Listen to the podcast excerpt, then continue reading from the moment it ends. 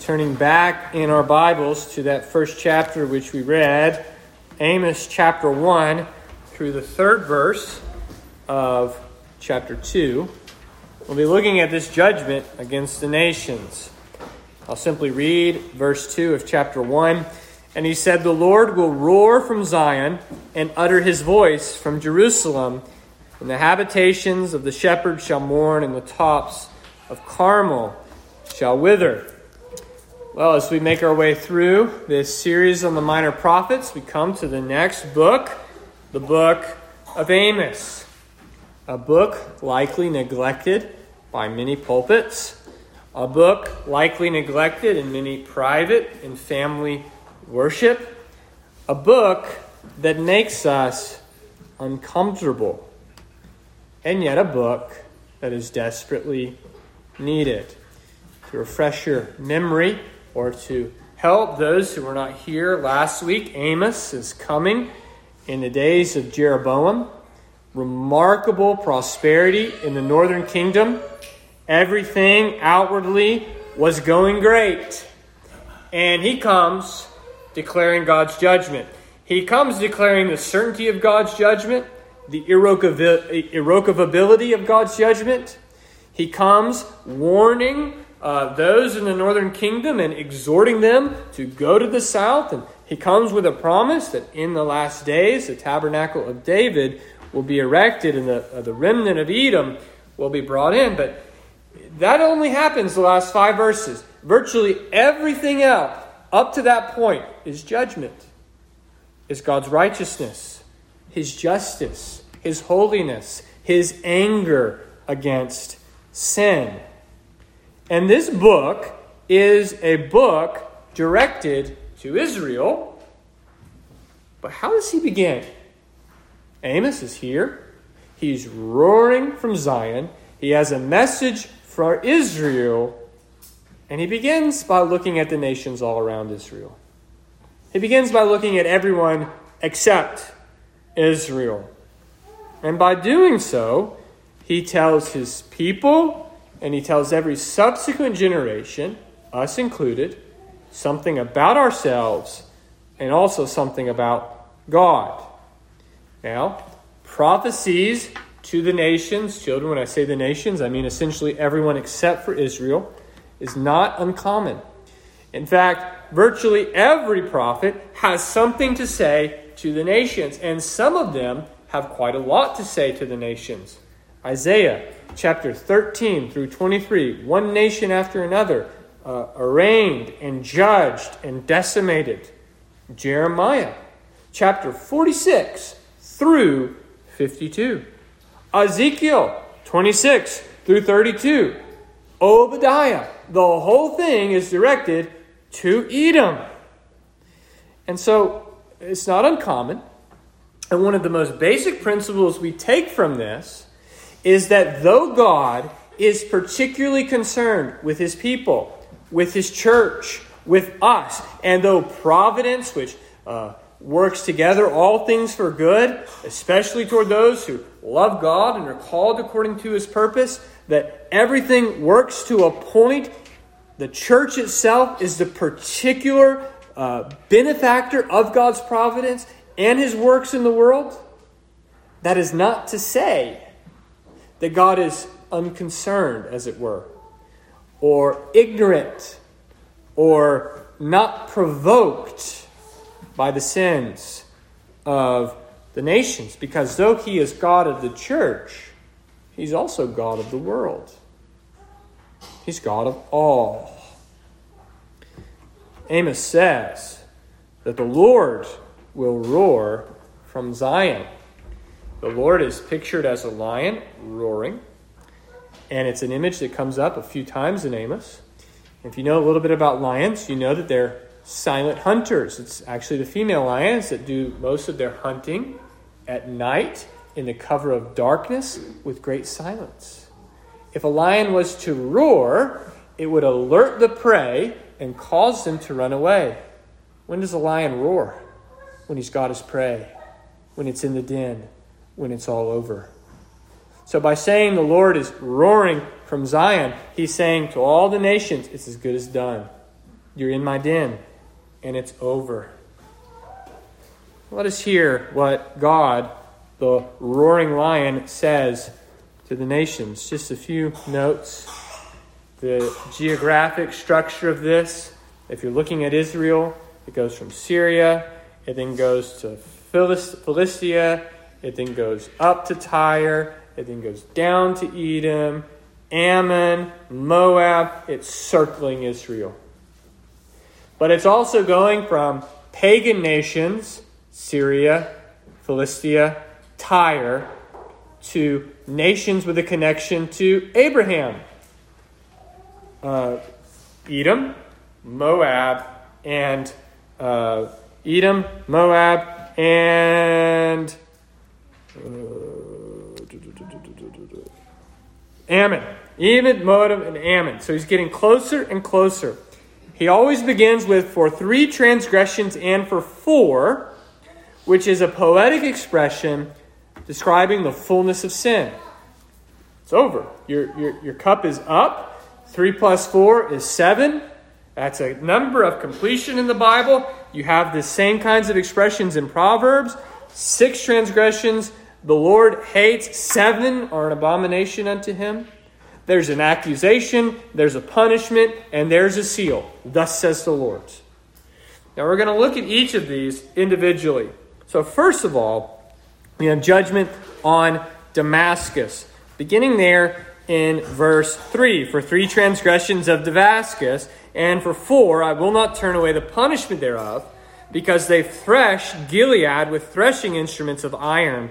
But I will send a fire into the house of Hazael which shall devour the palaces of Ben Hadad, and I will break also the bar of Damascus, and cut off the inhabitant from the plain of Aven, and him that holdeth the scepter from the house of Eden, and the people of Syria shall go into captivity unto Kir, saith the Lord. Syria, a constant and regular enemy of Israel.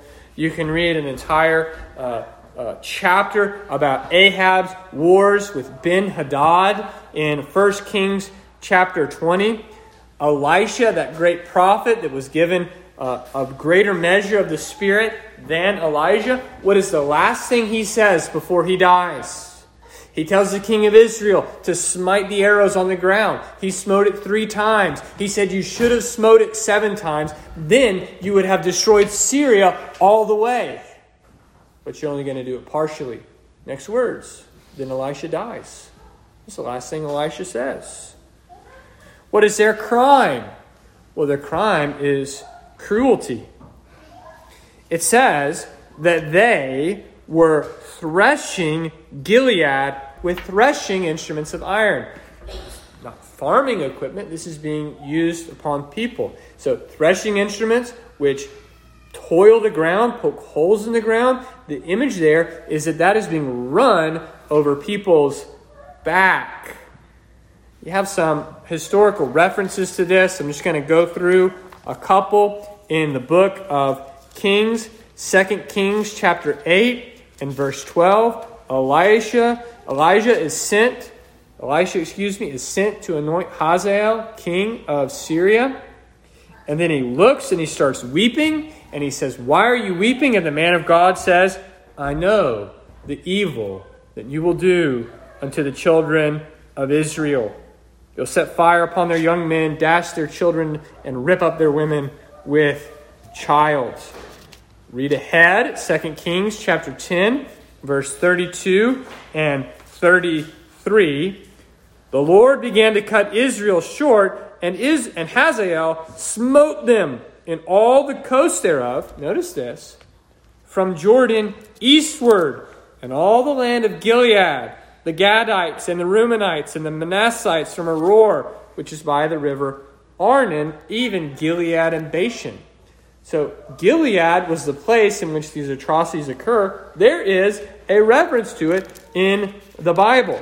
If you go just a little bit farther ahead, I know this is a lot of textual references here, 2 Kings 13 7 it speaks also of cruelty, that Syria didn't leave any footmen, but destroyed them and made them like the dust of threshing. So you put these things together, you have cruelty, against the people of Israel, particularly in that region of Gilead on the east side of Jordan. They treated people like they didn't matter. They perhaps tortured them. They uh, murdered them with brutality. They were cruel. And so, what does God say He's going to do? Well, He said He's going to send fire into His house, fire, an image of judgment. He said He's going to take the king and punish him specifically because He says that He's going to take the scepter from the house of Eden and He's going to take Syria itself and send them into captivity, even unto Kir. So the, the whole nation is going to be punished for sins that were perpetrated against Israel. One last textual reference on this is 2 Kings verse 16, chapter 16 and verse 9. Here, Assyria comes to Syria. Those are two different nations, so Assyria and Syria. And the king of Assyria came and went against Damascus and took it and carried the people of captive to Kir. God's prophecy was fulfilled. God sent another wicked king to pick up those people, drive them back to Kir. Judgment upon Damascus. Well, Amos moves from Damascus to Philistia. Thus says the Lord, for three transgressions of Gaza, and for four I will not turn away the punishment thereof, because they carried away captive the whole captivity to deliver them to Edom. But I will send a fire on the wall of Gaza, which shall devour the palaces thereof, and cut off the inhabitant of Ashdod, and him that holdeth the scepter from Ashkelon. And I will turn my hand against Ekron, and the remnant of the Philistines shall perish, saith the Lord. It doesn't say Philistines anywhere, but it mentions four out of their five major city states Gaza, Ashkelon, Ashdod, and um, uh, missing one, Ekron. The only one it's missing is Gath. So he mentions the cities of Philistines, and you know from reading your Bible that the Philistines were a constant enemy of God's people, especially in the Judges, and especially uh, through David. Goliath was a what? He was a Philistine. Who was it that David was constantly smiting but the Philistines? Who was it that Saul was so often going against? It was the Philistines. Uh, there's many things that the Philistines had. They were a warfaring people. When God could have brought the people out, when God brought the people out of Egypt, He said, I'm not going to send them through Philistia because I don't want them to be discouraged by war. Uh, we read in 1 Samuel chapter 13 and verse 19 that uh, Philistia had a monopoly on iron in the area, which in the ancient times, in terms of warfare, that's a pretty significant advantage. Now, what did they do? What did this ancient rival nation do? They participated in human trafficking. It says that they took the whole captivity captive and they sent them to Edom. The idea here is taking people prisoners and selling them. And when it says the whole captivity, we're not to understand this as prisoners of war involved in a, in a real conflict, but all kinds of people. Men that are innocent, women, perhaps children, and selling them to a country that hates Israel, namely Edom. We read also of this happening in Second Chronicles chapter 21 in verse 16 and 17 where there's been a raid on uh, the people of Israel and Edom and Philistia are gathering together and they're rejoicing in the mutual destruction. So that comes in Second Chronicles 21, verse 16 and 17 the Lord stirred up against Jehoram the spirit of the Philistines and the Arabians that were near Ethiopia, and they came into Judah and break into it, and carried away all the substance that was found in the king's house, his sons also, and his wives, and them that were uh, that was never a son left him, save Jehoahaz the son of his sons. So they came and took these people and gave them to Edom. Now, what's the sentence? What does God say he's going to do? Well, he's going to once again send a fire upon their wall. That's an image of removing the protection of a nation. But unlike, uh, unlike the judgment of Damascus, God's not going to leave anything. He said he's going to cut off not just the nation, he's going to cut off the whole remnant. And the remnant of the Philistines shall perish saith the Lord. Nothing left. All the way down to the remnant. Philistine itself shall be completely removed, completely destroyed in the wrath of God. Nothing left. There's still a Damascus. There's still Syrians. Where are the Philistines?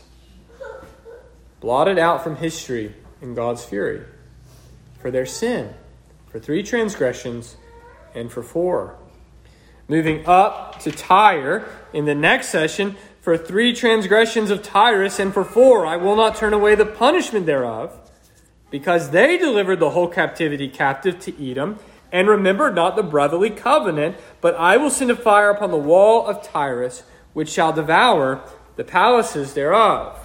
Now, we come to Tyre, and we come to a nation that, unlike Damascus and unlike Philistia, has not always been hostile to Israel. In fact, they weren't necessarily a, a border state. They were kind of up uh, the Mediterranean, up, up the sea just a little bit. They were known for their riches and their trade and their pride. They actually get a lot of attention in prophetic literature. God said He's going to bring them out down because they thought that through the abundance of their wealth, through the abundance of their trade partners, that they were impregnable, secure, and safe. And God says, I'll bring them down. Now, what's their sin? Treachery. They forgot the brotherly covenant.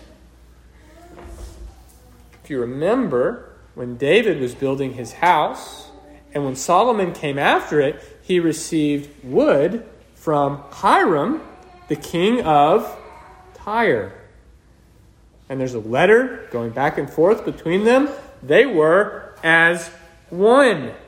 But Tyre betrayed this mutual agreement when they sent the whole captivity into Edom. Now, what's going on here?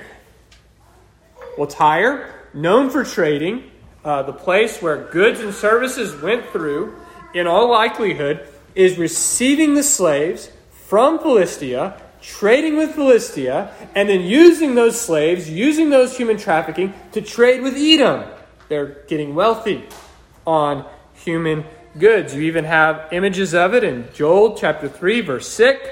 6 The children of Judah and the children of Jerusalem have ye sold to the Grecians, that you might remove them far from their border. Also, Ezekiel chapter 27 and verse 13, we have these words that Javan, Tubal, and Meshech, they were thy merchants. This is speaking of Tyre. And they traded persons of men and vessels of brass in thy market. Men and brass put on the same level there. Trading men as you're trading brass. And so, sentence fire on the wall, removal of protection, cutting off the uh, devouring the palaces, a complete ruin, which, by the way, was accomplished by Alexander the Great. Tyre was removed. God used that great, furious kingdom like a leopard to destroy Tyrus. Now, these three nations, Damascus, Philistia, and Tyre, thoroughly pagan. Thoroughly pagan. They're doing what pagans are supposed to do. Not supposed to do, but what we expect them to do. As we move closer, we get to people, we get to nations who have some knowledge, some firsthand knowledge of God through their association with Abraham. And the first is Edom, the descendants of Esau, who was called Edom after trading his birthright. Now, uh, Edom and Israel have been at wars and mutual hatred between them. But God actually instructs the people of Israel to be mindful of Edom as they're coming out. Notice in Deuteronomy chapter 2 and verse 4, God says, When you pass through the coast of your brethren, the children of Esau, which dwell in Seir, they shall be afraid of you. Take good heed yourselves, therefore. Do not meddle with them, for I will not give you their land, no, not so much as a foot, because I've given Mount Seir unto Esau for a possession. God gave a particular thing to Esau, to Edom. He called for peaceful relationships between them, but Edom hated Israel, just like his father. Their crime was hatred. Their crime was hatred. Because for three transgressions and for four, he did pursue his brother with the sword and cast off all pity. There is a lack of mercy. His anger did tear perpetually, and he kept his wrath forever. No mercy, no compassion, but joy in the murder of innocence. in Obadiah, which is directed to Esau, you shouldn't have looked on your brother in the day that he became a stranger. Neither should you have rejoiced over the children of Judah in the day of their destruction. They're rejoicing in the murder of Israelites. Neither should you have spoken proudly. You shouldn't have entered into his gates in the day of their calamity. You shouldn't have looked on their affliction in the day of calamity, nor laid your hands on their substance in the day of their calamity nor should you have stood in the crossway to cut off those that did escape. There are some that are getting through in this temporary sack of Jerusalem, and they are blocking them, cutting them off, that they would be delivered to the sword. Can you imagine the inhumanity? A city is sacked. Some people are fleeing. And in cruel hatred, lack of compassion, no mercy, no pity, they are stopped and given up for the slaughter. Well, God's going to send a, a fire into Teman and into Bozrah. A fire which was kindled, and a fire which was felt through Nebuchadnezzar and Cyrus. Finally, the Maccabees destroying Edom. There is no Edom any longer. There is no nation. God's judgment pronounced and sealed and executed. We move now to the fifth of six nations, Ammon. Thus say the Lord, for three transgressions of the children of Ammon, and for four, I will not turn away the punishment thereof. Listen,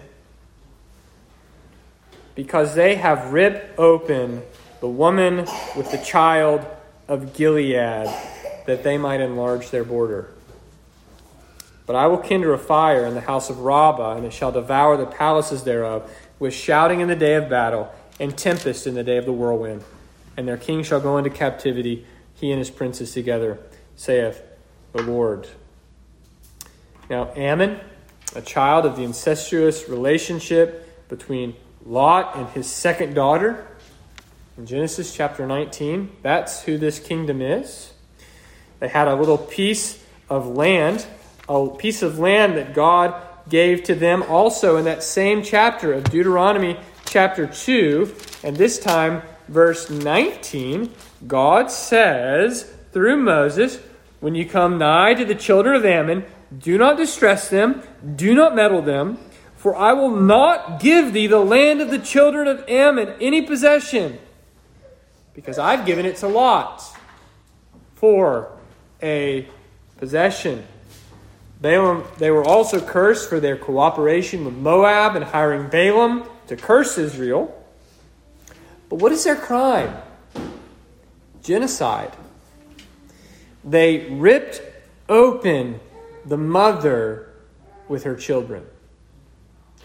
They killed mother and unborn baby because they were on an expansion campaign, not content with a piece of land that was given them by God as an inheritance for Lot. They wanted more land. They wanted to expand their territory. They wanted to increase their power. And in the price in the process of that, they were met with people who lived in the land of Gilead, and they ripped open the woman with child. This is not a just war. This is a murderous campaign built upon selfishness and greed. That's what they did. God is going to kindle a fire in their house. And notice He's the one that's especially doing it.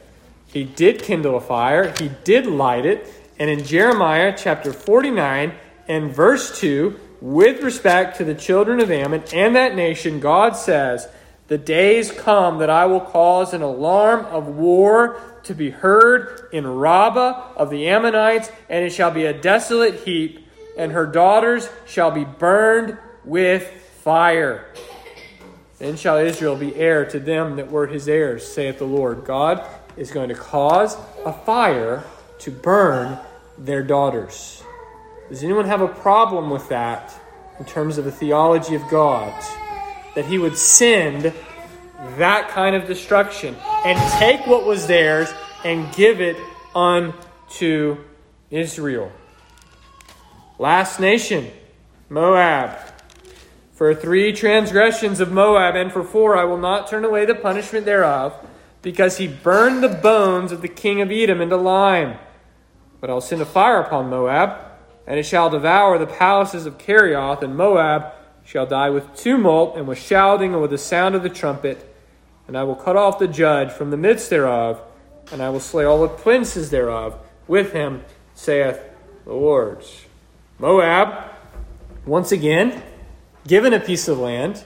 This is the product of the relationship between Lot and his first daughter. This is the same Moab that hired Balaam to curse Israel and therefore came under the judgment of God.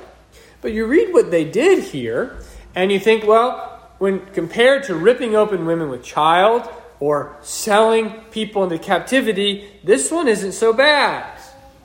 They took the king of Moab, an ungodly king to be sure, and they burned his body and his bones into lime. Now, children, what's so bad about that? I mean, he's already dead. He can't be more dead. This is a desecration of the body. This is a humiliation of the same body that God carefully knit together in his mother's womb. That our bodies are gifts from the Lord. They're to be sanctified.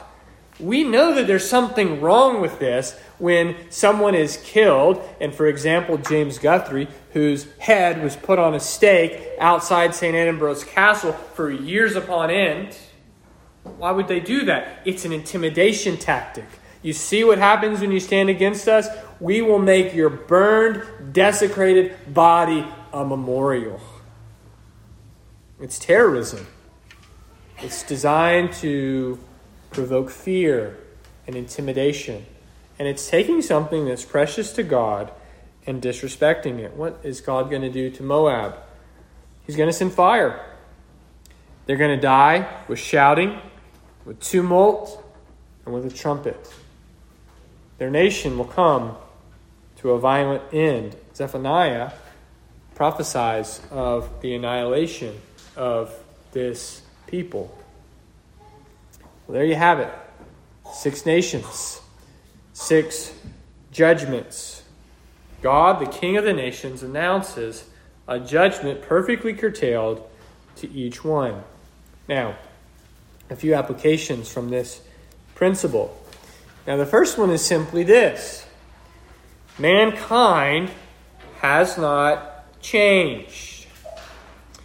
We're tempted to think that things are especially bad in our day, and there's a degree to which that's true in the sense that in this country there were brighter and more prosperous and more spiritually profitable times. But the reality is this is that sin remains in our heart.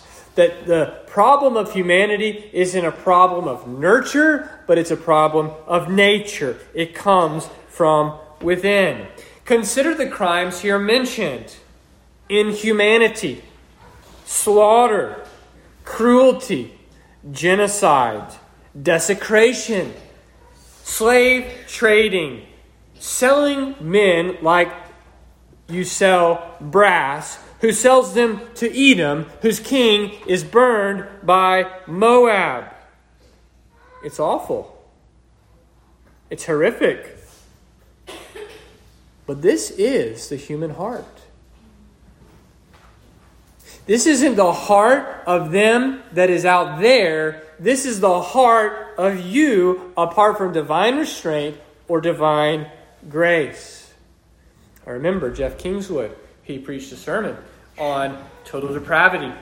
And he described a, uh, a military man who gave a speech uh, uh, about something, I forget exactly what the context was, but this man had an up close, personal view to genocide which took place in Uganda.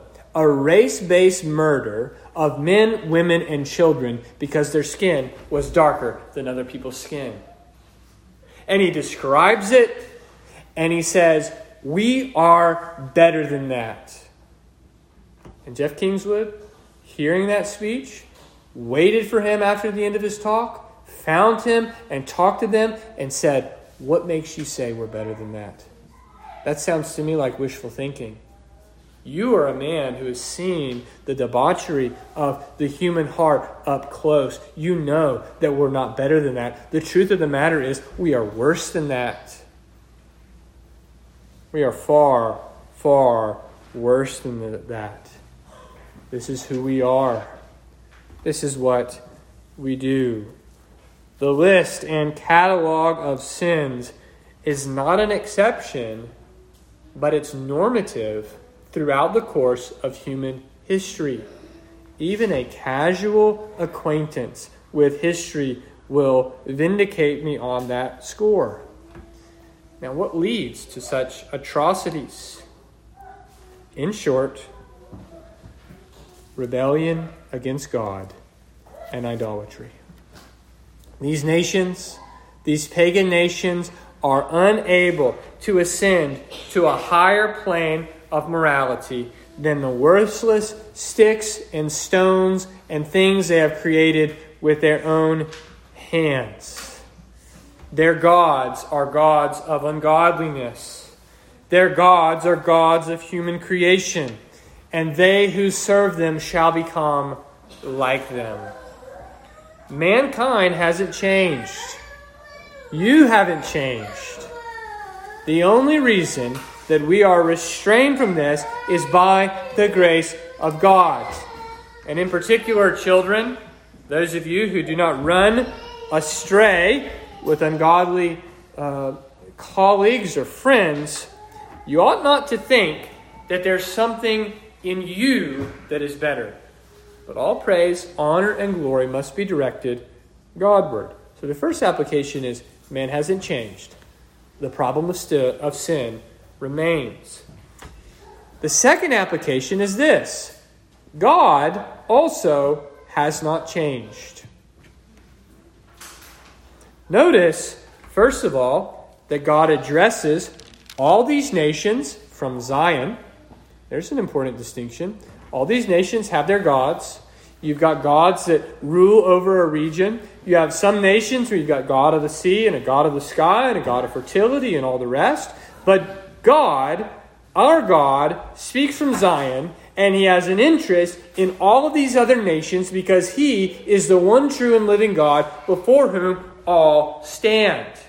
And as he's speaking to these pagan nations, he does not say, for three transgressions and for four, Elohim, God, but he says, capital L O R D, Jehovah, his covenantal name.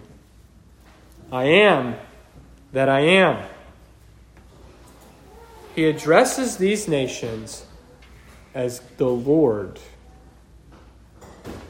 He is great in Zion, He is unlike them. The world is Jehovah's and all that it contains, including these nations. And as he goes one by one through the list, two things come together. Number one, his perfect knowledge of all their doings. He remembers what Philistia has done. He knows about the burning of the kingdom of, of the king of Edom. He sees uh, Ammon ripping up women with their children. He sees their cruelty, and though they might think that God hasn't seen it, that they've gotten away with it, as he sends his prophet to enumerate their sins, the clear declaration is, You haven't gotten it by me. I saw it. I know about it. I've seen you.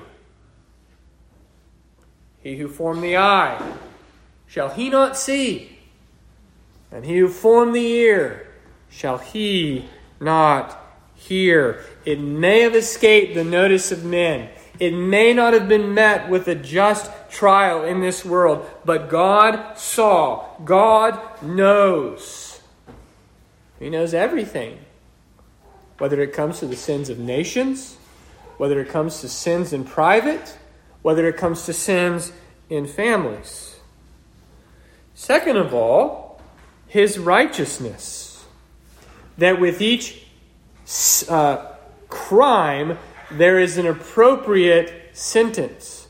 He's not capricious, he's not arbitrary. He sees and he knows. And he punishes them precisely because they should have known better. Now, God didn't send the Bible over there. The Bible was in Israel. He didn't put a temple in Ammon, nor did he cause his name to dwell in Tyrus. But he declared himself to the things which he has made. He gave each and every one of those people a conscience. They had the light of nature, and they sinned against it. That the light of nature, though it will not be saving, is enough to leave all men inexcusable. We are at the rally on Friday. And among the things that were said was simply this those of you who are out here parading around and celebrating debauchery, you don't even need a Bible to know that this is sinful. The common testimony of humanity, a brief look at the man and the woman and God's creation will tell you that this is wicked. And no one needs a Bible to know that ripping women open with their children is horrible. No one needs a Bible to know that the intimidation tactic of desecrating a dead body is wicked. God sends his judgment upon them. Now, man hasn't changed, God hasn't changed. Who are we to think that God shall deal any differently with our nation? You begin putting these things together and the United States stands condemned. We have three transgressions and four. God is seen, God knows. We rip women open with child voluntarily in abortion clinics. Our border expansions have not always been just. That is a fact. The United States, the world police, did not become so simply by defending itself against foreign invaders. We ally with cruel dictators like Tyrus. You think God doesn't know that our strongest, most consistent, most powerful ally in the Middle East is Saudi Arabia? Because it benefits us to have a strong regime to get their oil and to create stability in the nation, despite the fact that they kill journalists or wage war in other places? Do you think God doesn't know that human trafficking is a huge industry in these United States? Do you think God doesn't know that the pornography industry is wed together with human trafficking? Among the other reasons, if any of you are struggling with that, that you should put that sin to death, is its connection to human trafficking. It is a wicked, horrible sin employed by them, uploaded by various partners, and all the rest. The king of Edom was burnt to lime, his body was desecrated. Do we not desecrate bodies through regular, unnecessary cremation, or twisting, contorting, and defiling the very bodies and organs which God gave to us? And is it not obvious that God has sent a fire upon our walls? That our palaces are being consumed? That they're crumbling down? That our society is increasingly violent, cruel, and unclean? And why? Because we have forsaken Him. Because we've turned away from the one true and living God to serve the gods of convenience, the gods of desire, the gods of tyranny, the gods of greed and of consumerism, the gods of feminism and sodomy. We stand condemned for three transgressions and for four. And the Lord will not turn away the punishment thereof. It's increasing and it's coming, and you see it if you have eyes to see and ears to hear. This is why Amos isn't popular. Where is the United States in the book of Amos? If I were to give it one nation, I would give it Tyrus. Exalted up to heaven with our riches, thought to be impregnable, the great tradesman of all the earth. And God says, from there, I will bring it down. Trading in human traffic to enlarge our pocketbook. Now, God's going to turn his attention to Israel in the next few verses. He's going to go to Judah first and Israel. But he begins by speaking to pagan rival nations. The next time he speaks of them is going to be at the very end of the book, chapter 9, and verse 15.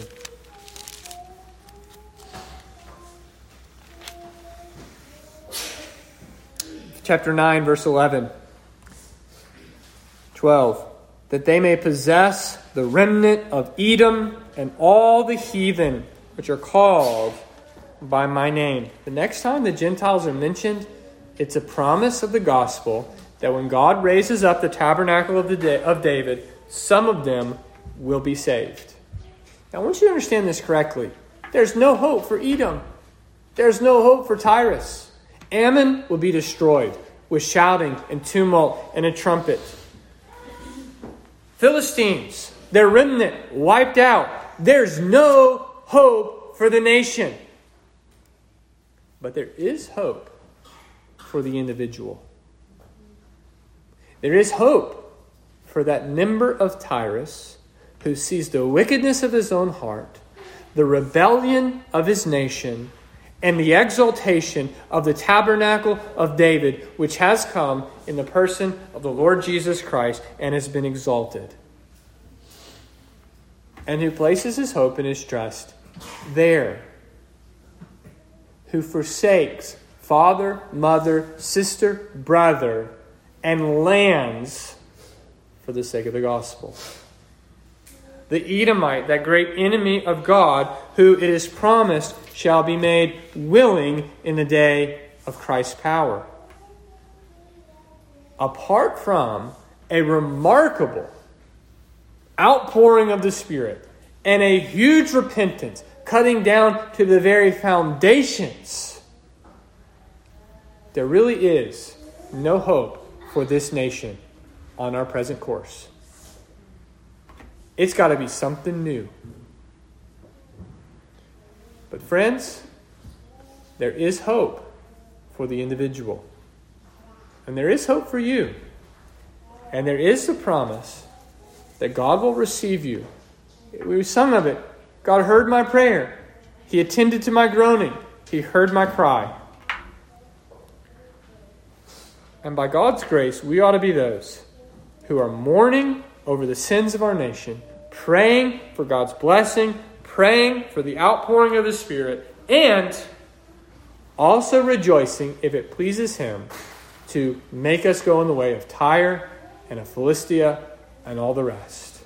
Because our ultimate loyalty is with God, and we want things good here. We want God's blessing and we want His strength, but we want it in His way. We want it on His terms. And the great promise of the gospel is simply that He receives and makes all things new. So, Amos, not a popular book, but a needed book. Because we need to see our nation through the lens of God's eyes and these first six rival nations, which uh, result in their judgment and demise, help us know a little bit about where we are. Well, may the Lord bless these words to us. Let's stand for prayer.